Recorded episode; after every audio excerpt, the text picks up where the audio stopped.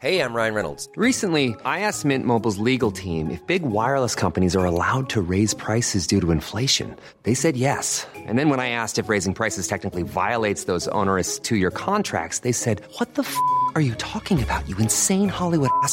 So to recap, we're cutting the price of Mint Unlimited from $30 a month to just $15 a month. Give it a try at mintmobile.com slash switch. $45 upfront for three months plus taxes and fees. Promo rate for new customers for limited time. Unlimited more than 40 gigabytes per month. Slows. Full terms at mintmobile.com. Vilka tre kändisar, döda eller levande, skulle ni ta med er på en resa till Mars? Alltså, jag tycker att den här frågan är omöjlig och typ lite oschysst för att man kommer bli liksom tvärdömd vad man än svarar. Det är det som är meningen. Ja, jag förstår det. Men jag har i alla fall landat i att jag tar med mig ett, eh, Linnea Wikblad. För att där har vi en person som kan hålla låda, eh, liksom underhålla, vara rolig, dra anekdoter, dessutom svinbra på att laga mat, för hon har ju ett sånt känt eh, Insta-matkonto. Sen skulle jag ta med mig Kieran Culkin, alltså han som spelar eh, Roman Roy i Succession. För att det verkar bara vara en svinhärlig människa, en härlig person. Don't be such a suck up, it's pathetic. Och som tredje person, jag tänker att vi måste ju på något sätt överleva också. Då tänker jag så här, de här gamla så här, utforskarna, så tänk så här, Marco Polo, Christopher Columbus och det här gänget.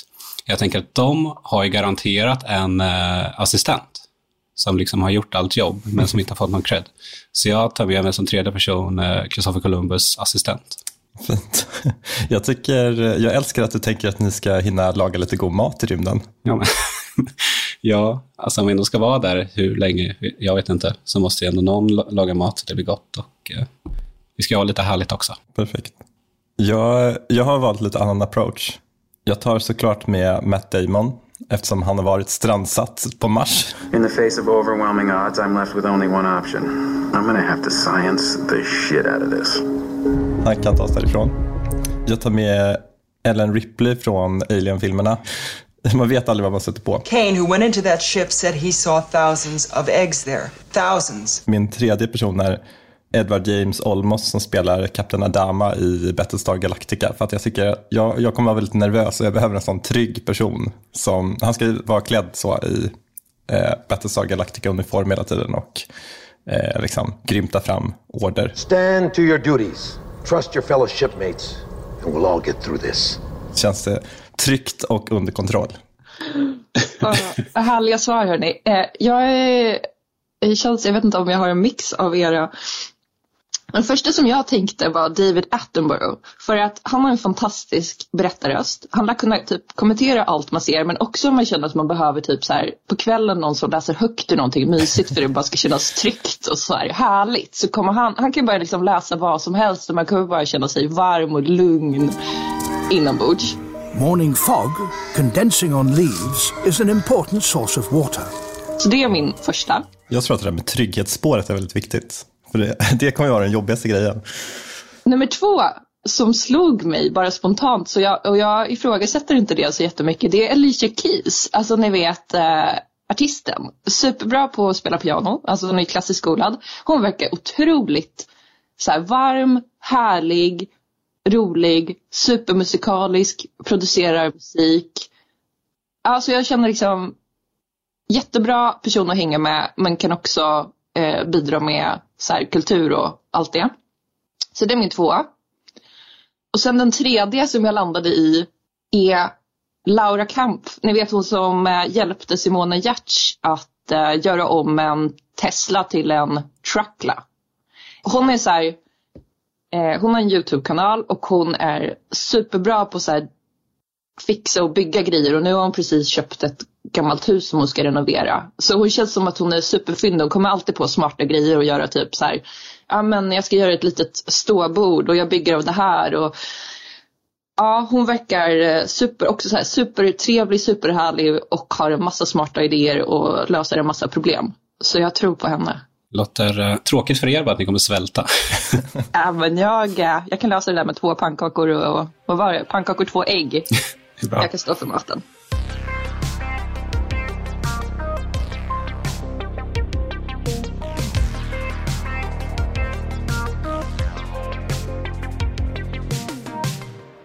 Hej och välkommen till Ny Tekniks podd Amaras lag. Jag heter Anja Odminska och med mig har jag Viktor Krylmark. Hej. Och Simon Campanello. Hej. Det var bara här veckan som Elon Musk, som vi uppmärksammar ganska ofta i vårt jobb. Eh, han är ju bland annat känd för att vara vd för det här rymdbolaget SpaceX. Eh, han fick en fråga på Twitter om när människor kommer att landa på Mars. Och vet ni vad han svarade? 2029. Eh, alltså det är bara sju år bort. Fattar ni? Det är sjukt nära. Ja, så jag tyckte det var ett bra tillfälle att eh, snacka lite Mars. Alltså, kan han få rätt? Eller uh, hur off är han? Vad har vi för förutsättningar egentligen att uh, ta oss dit och uh, även bo där? Det finns ju en eh, rad problem kan man ju säga. Eh, kanske inte jättemysiga förhållanden, typ kosmisk strålning, så här, muskelförtvining på vägen dit. Man måste ju träna jättemycket för att hålla uppe sina muskler. Skelettet eh, ja, mår inte heller så bra. Men eh, det verkar ändå som att en del är sugna på att ta sig dit.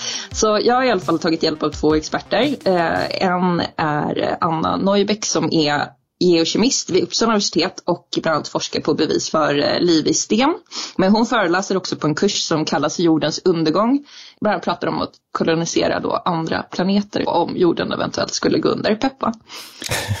det slår an en glad ton direkt. ja, eh, men det är kittlande. Sen har jag också pratat med Ulf Berggren som eh, jobbar med ett projekt som kallas rymdkunskap och eh, han föreläser om rymden och rymdfärder på bland skolor. Så först så frågade de lite vad det är som gör Mars så intressant och varför det skulle vara en möjlig planet för oss att eh, bo på. Så vi lyssnar på Ulf och Anna först eh, när de förklarar det här. Det som verkligen drar oss till Mars, att åka dit och titta på vad var det som hände egentligen med Mars?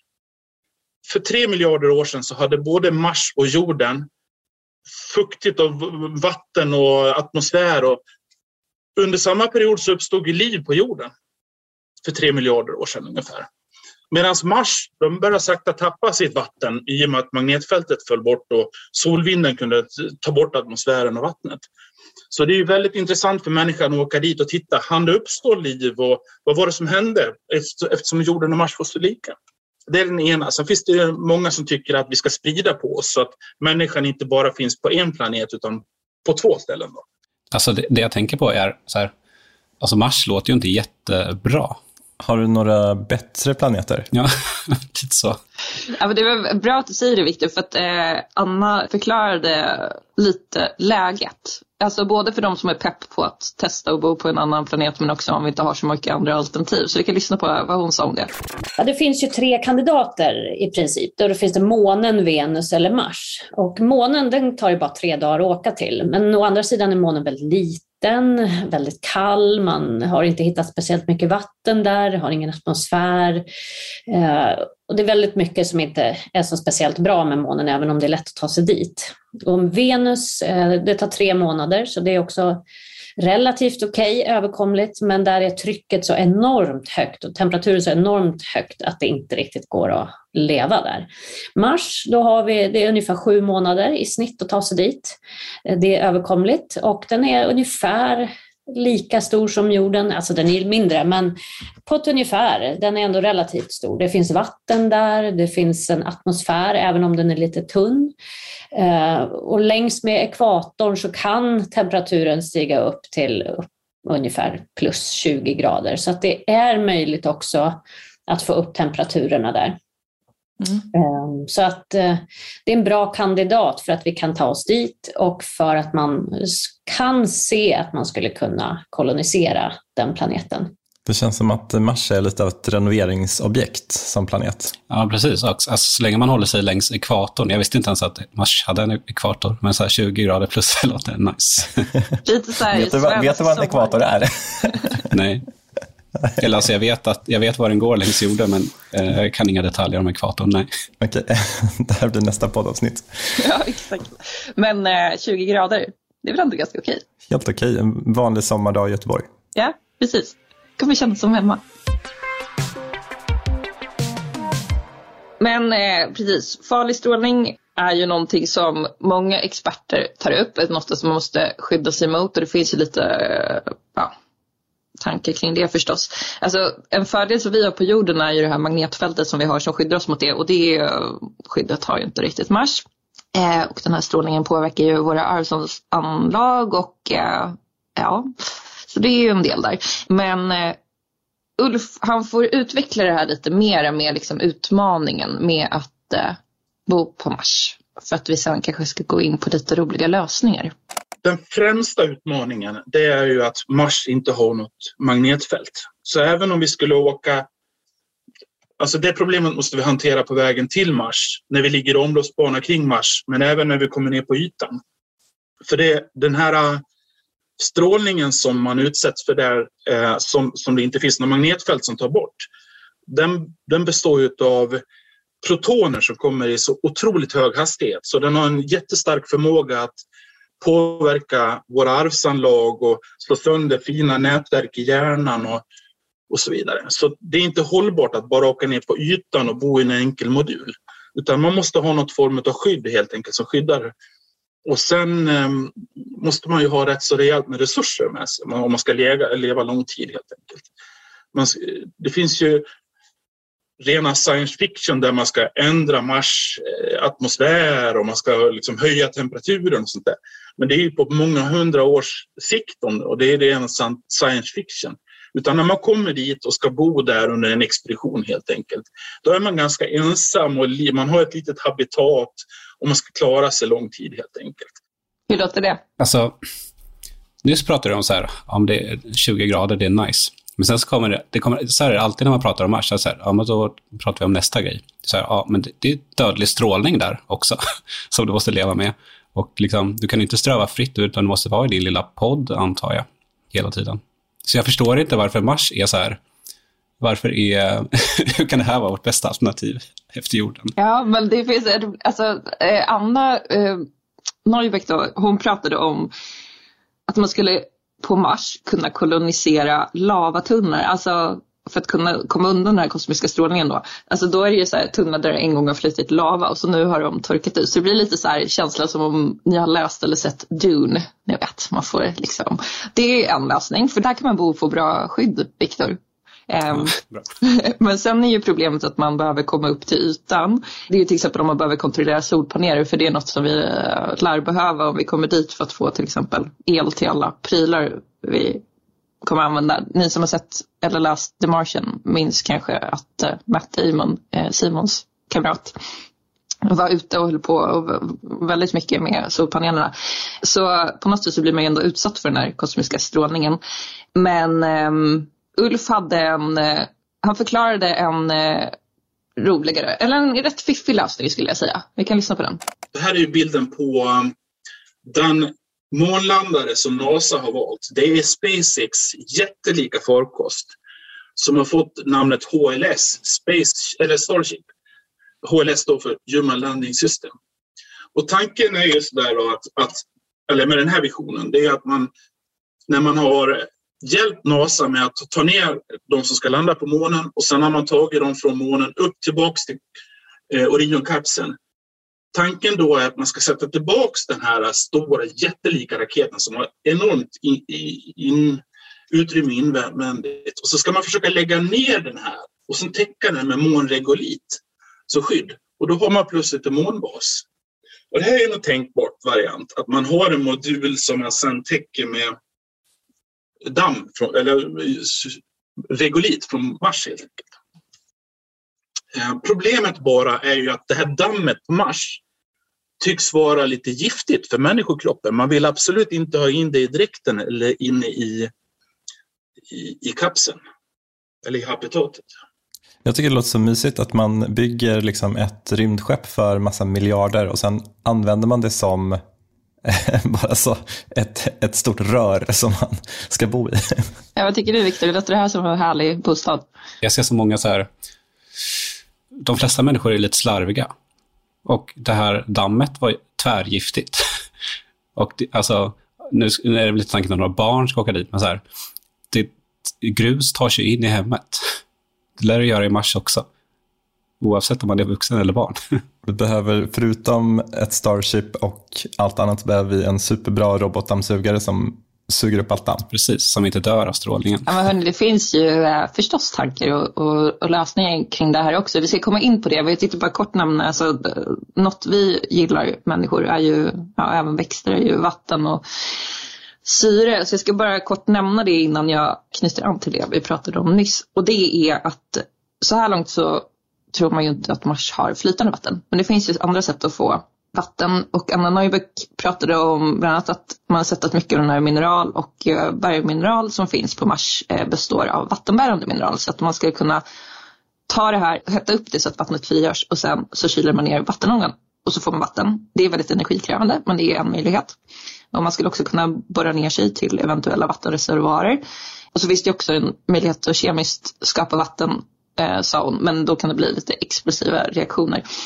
Och sen vad gäller syre så har ju NASA haft en eh, maskin, om vi ska säga det enkelt, som kallas MOXIE som eh, kan omvandla koldioxid från eh, Mars väldigt koldioxidtäta ehm, eh, atmosfär till vatten och det har de kunnat göra i alla fall i liten skala. Så att, ja, där finns det i alla fall lite ehm, hopp. Men jag ska komma tillbaka till det här äh, farliga eller vad ska jag säga giftiga jorden, för där eh, finns det faktiskt en rätt kul lösning. Anna får berätta.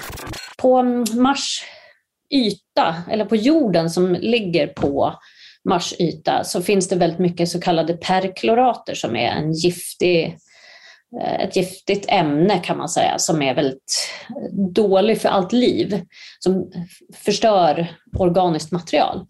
Men då har vi en mikroorganism som finns här på jorden som älskar perklorid. Och om man då skulle ta den här marsjorden och blanda den med de här mikroorganismerna, eller perklorat är och då skulle de börja bryta ner perkloraterna och då frigör de syre i den här processen.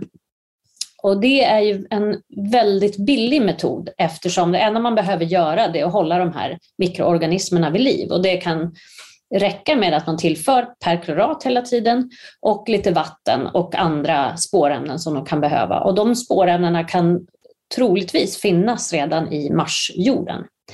Så det är ett effektivt och väldigt billigt sätt att tillverka syre på Mars. Och man behöver inte ta med sig så mycket av de här om man skulle åka till Mars. Det vill säga då skulle man få ner kostnaderna enormt mycket och sen bara man tillför mer och mer av den här marsjorden så, så får man mer och mer syre. Och det finns en annan positiv effekt av det också. Det är att man också renar jorden från de här eh, perkloraterna. Det vill säga man kanske kan använda, återanvända den här renade jorden sen för att odla till exempel. Och då är vi, nu börjar det kännas som The Martian. Liksom.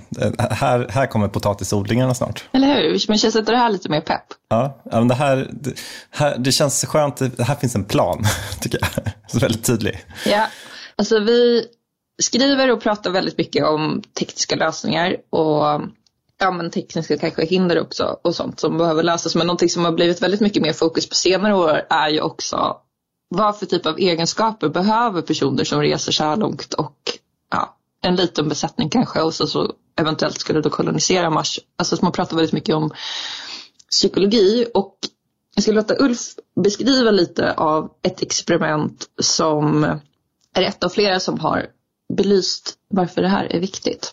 Man hade sju stycken i en simulerad eh, rymdfärd på 520 dagar i ett projekt som heter Mars 500 heter det, i Moskva.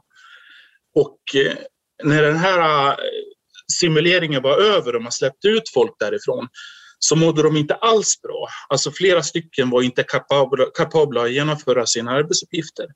Och det här fick upp ögonen för de som man tidigare hade skickat ut på sådana här äh, långuppdrag. Det, var, det har varit eh, gamla stridspiloter och äh, testflygare och man hade den mallen på vilka som skulle vara astronauter. Men det visar sig att det, det är något helt annat virke som man behöver skicka till, till Mars på de här långa resorna. Eh, som kan uthärda då, som du, som du är inne på, liksom att vara nära varandra och kunna fungera med varandra. Jag tror att man kunde sammanfatta den där äh, slutsatsen var att man skulle kunna man skulle behöva skicka ett gäng stand-up comedians som kunde skämta och ta udden av sociologiska problem helt enkelt. Mm. Men just den här Mars 500 eh, satte fingret på att det finns problem helt enkelt. Det låter ju som att Viktor är rätt ute som, eh, som tar med glada personer. Jag tänkte också helt rätt prickat där med, med Linnea. Älskar att få rätt. Älskar. Ja. Det finns ju en jättespännande podcast som heter The Habitat som följer, det här det är väl inte det här Mars 500 utan ett, eh, ett liknande experiment på Hawaii tror jag. Där eh, NASA sätter ner ett gäng eh, astronauter antar jag att de är, som får bo på någon så här vulkanberg isolerade jättelänge för att liksom simulera hur det är att vara på Mars.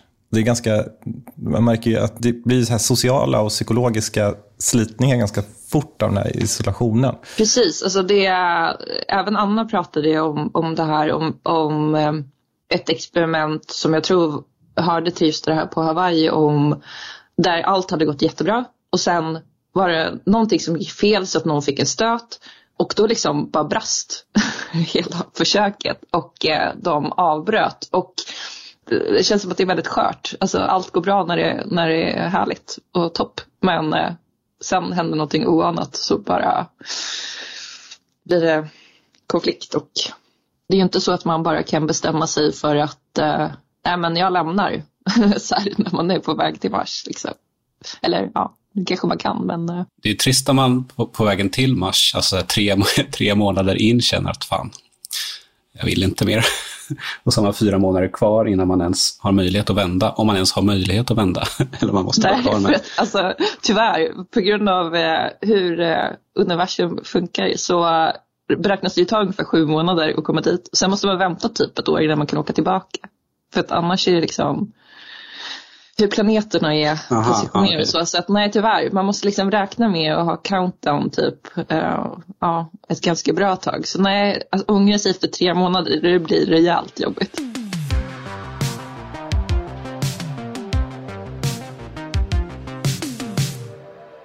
Jag funderar lite på det här med så här, hur, hur hittar man ens till Mars?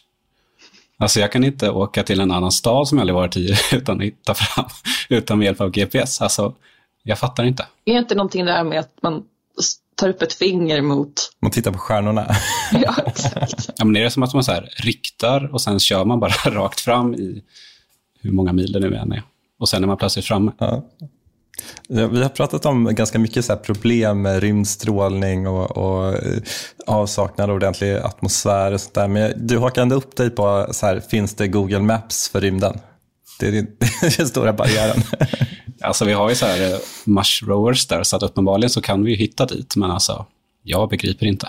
Nej, eh, alltså jag, jag tror faktiskt inte just den saken är nog inget större problem. Och jag kan inte ge dig ett jättebra svar. Men jag förstår, som en person som har väldigt dåligt lokalsinne så kan jag förstå att det är någonting man blir väldigt uppstressad över. Om man inte kan vara säker på, aha, ehm, men nu hamnar jag ju på Merkurius. Men jag tror inte det har hänt. Eller så har de typ mörkat.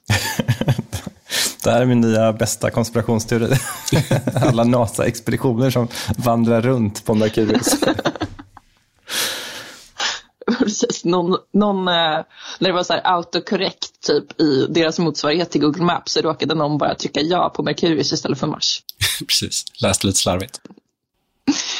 Ja, vi kan få kanske ta upp det i något kommande avsnitt om exakt hur man eh, lyckas hitta rätt. Eh, när somliga av oss har så svårt att ens hitta typ rätt gata i valfri svensk stad. Men vi kan lyssna lite på bara vad Anna säger också om det här med att kunna klara den här påfrestningen som det ändå skulle kunna vara. Ja, men det, det, måste vara människor som klarar av stora motgångar, eh, väldigt stora motgångar, och som också är väldigt bra på samarbete och, eh, och så. Men, eh, och det är kanske det som också krävs om vi ska kolonisera Mars, att vi måste välja noggrant vilka människor som ska åka dit först och som verkligen klarar extrema utmaningar och påfrestningar. Mm. Så det handlar inte bara om att till exempel välja ut sig de bästa ingenjörerna utan också att titta på liksom hur de funkar socialt och ja, Ja. psykologiska aspekter också. Ja, precis. Det, det verkar vara en väldigt stor bit, den här psykologiska aspekten. Också för hur man utför ja, andra uppgifter, så att säga. Rent konkreta uppgifter. Mm. Då är det väldigt viktigt att man har ett starkt psyke som man klarar av ganska omfattande, tekniskt svåra uppgifter. Om ni hör det här, är ni nöjda med era val där i början? Alltså jag kände ju att eh, i alla fall en eh, person i min besättning eh, pallar, eh, är ju inte bra på att samarbeta och inte så bra på motgångar och det är han som spelar eh, Roman Roy i Succession. I övrigt eh, ganska bra besättning ändå. Assistenten, icke namngiven. Precis. Precis. Icke namngiven assistent som jag hoppas har klarat personlighetstestet. men, eh, ja, ja, men än så länge ser det bra ut. Jag tänker också Matt Damon från The Martian är väl ändå återigen den jag, jag vet inte om det verkligen är Matt Damon eller inte, men, men om, om man kan allt som man kan i filmen så, så känner jag mig trygg. Han är väl en sån här klassisk skådis tänker man sig som har så här, gjort all research och varit typ på NASA och gjort så här, alla experiment man kan göra utan att typ faktiskt leva den resan, tänker jag. Eller? Måste ha gjort det. Om man tänker så här, eh, Robinson, alltså tv-programmet Robinson, så brukar det vara två lag. Och Simons lag hade ju varit det laget som vinner alla tävlingar och som liksom faktiskt utvecklar sin camp. Medans Men både- ditt lag hade vunnit det sociala spelet. Exakt. Eh, där hade det varit god stämning och lite kul. Liksom. Men vi hade inte utvecklat liksom, campet och därmed inte... Det hade inte hänt så mycket på Marsbasen. Vi hade haft det jättemysigt i mitt, alltså förstår ni? Musik, högläsning och sen bygga grejer. Alltså Laura, om ni inte har kollat in henne, kolla in henne. Hon är grym. ja, det är sant. Det är också ett ganska bra team faktiskt. Nu känner jag att mitt team är sämst. ja, men om vi ska gå tillbaka till det här med att eh, Elon Musk då säger att eh, första människorna skulle kunna gå på Mars yta innan det här decenniet är slut. När jag frågade Ulf Berggren om det här så sa han att eh, ja, Musk han tenderar ju att vara rätt optimistisk och om Ulf själv skulle vara optimistisk så tror han att ja, men nästa decennier, då, det tror han är möjligt, men inte nu. Eh, Anna var faktiskt rätt optimistisk. Vi lyssnar på vad hon säger om Musks Marsplan. Ja, jag tror att det är möjligt, absolut. Eh, men jag tror att det kommer att vara väldigt farligt för de människorna. För jag har inte sett än så länge att eh, man väldigt, väldigt snabbt kan odla upp tillräckligt mycket mat, till exempel. Men jag menar, lägger man tillräckligt mycket pengar på, på, på det här projektet så kan man ju frakta dit mat som man klarar sig ett år och då har man ett år på sig att skapa ny mat, så att säga. Um, så att um, jag tror att det är möjligt. Jag tror det. Han har ju gång på gång visat att det som alla har trott varit omöjligt verkligen har varit möjligt. Så att ehm, ja, ganska stort förtroende för, för just hans, hans förmåga att skapa ny teknik och verkligen pusha tekniken framåt. Det är det man kan känna lite så här. Det känns ju som att Elon Musk kan lyckas skicka folk från Mars, men kommer han få hem dem? Det är ju en, en, en annan fråga. De har ju för ma- mat förhoppningsvis för ett år, så där har vi ju den frågan löst. Precis. Hur många pannkakssatser behöver man? Sätt någon att räkna på det. Precis. Ja, min sista fråga till eh, experterna, men även till er, eh, ni får svara på det här efter experterna, det är med allt det här som vi vet om och fått höra nu, om ni själva ska vara beredda att, resa till Mars, om ni fick frågan och erbjudandet. Vi börjar med att lyssna på Ulfs svar. No way. Varför inte? Ja, men Elon Musk sa det ganska nyligen att det är en high probability to die. Och eh, nej men eh, jag vet när, när den här eh, Mars One, det här är holländska projektet där man försökte få folk att åka till Mars och så stanna där och leva sitt liv där och dö där. Som inte finns längre. Men de hade ju jättemånga privatpersoner som anmälde sig så intresset verkar vara stort. Men inte här. Om du fick frågan eh, och möjligheten att följa med på en resa till Mars under din livstid, skulle du tacka ja? Absolut inte. Varför då? Absolut inte. Nej, jag tror inte att jag skulle klara av det. Dels psykologiskt att vara instängd i en, ett rymdskepp i sju månader och sen ja, det osäkra förhållandena. Man vet inte om man har syre att andas, och vatten att dricka och mat att äta. Så att eh, jag tror inte det. Nej, jag tycker jorden är en mycket bra plats att leva på. Och jag är på samma lag. Alltså, jag har helt fel, helt fel person att göra det här, tror jag. Det hade blivit katastrof. Uh, samma här alltså. Men även om man så skulle bortse från typ alla risker med det, då lockar det ju inte heller. Alltså så här, vad ska man göra när man är där? Det är inte som att du har... Du kan förmodligen inte spela tv-spel. Du kan inte titta på Netflix. Du kan inte typ ringa en kompis, antar jag. Alltså du blir superdunderisolerad och kan inte göra något kul. Ja, du kanske får odla lite potatis, vad kul. det kan jag liksom göra på min uteplats också. Jag behöver inte åka till Mars för det. Nej, jag tycker verkligen det är tydligt att det krävs en viss slags person för att ta sig dit. Och man får väl beundra de där pionjärerna som Kristoffer Columbus assistent med flera som gjorde det där när ingen annan riktigt ville. Jag tänker kanske hade varit en bra ursäkt om man har typ ett så här stort, jag vet inte, ett bokprojekt man alltid har tänkt att, men man får säkert inte ägna sig åt det. Man måste väl typ forska och göra sånt där som är bra för alla och inte bara något man själv vill ägna sig åt. Eh, så jag eh, håller med. Jag skulle nog inte tacka ja om det inte visar sig att, uh, jag skulle inte höra till de första i alla fall. Sen är ju frågan när de byggt upp någon slags civilisation på Mars, vad jag skulle säga då. Men det är en ganska lång resa dit också, det känns segt. Ja, alltså för många nedsidor med det här för att liksom ens komma på tanken. Ja, jag tycker vi lägger ner det här. Stanna, stanna på jorden. Ja. Det finns inget här att hämta. Det var fint att vi landade där. Det känns som en eh, ett bra avslut på det här avsnittet av Amaras lag.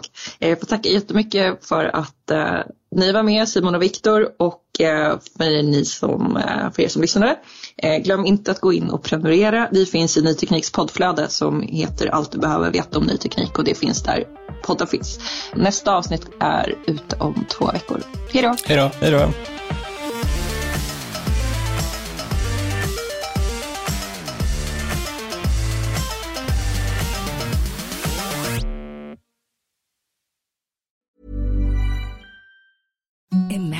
Softest sheets you've ever felt. Now imagine them getting even softer over time. That's what you'll feel with Bowl and Branch's organic cotton sheets. In a recent customer survey, 96% replied that Bowl and Branch sheets get softer with every wash. Start getting your best night's sleep in these sheets that get softer and softer for years to come. Try their sheets with a 30-night guarantee. Plus, get 15% off your first order at bowlandbranch.com. Code BUTTERY. Exclusions apply. See site for details.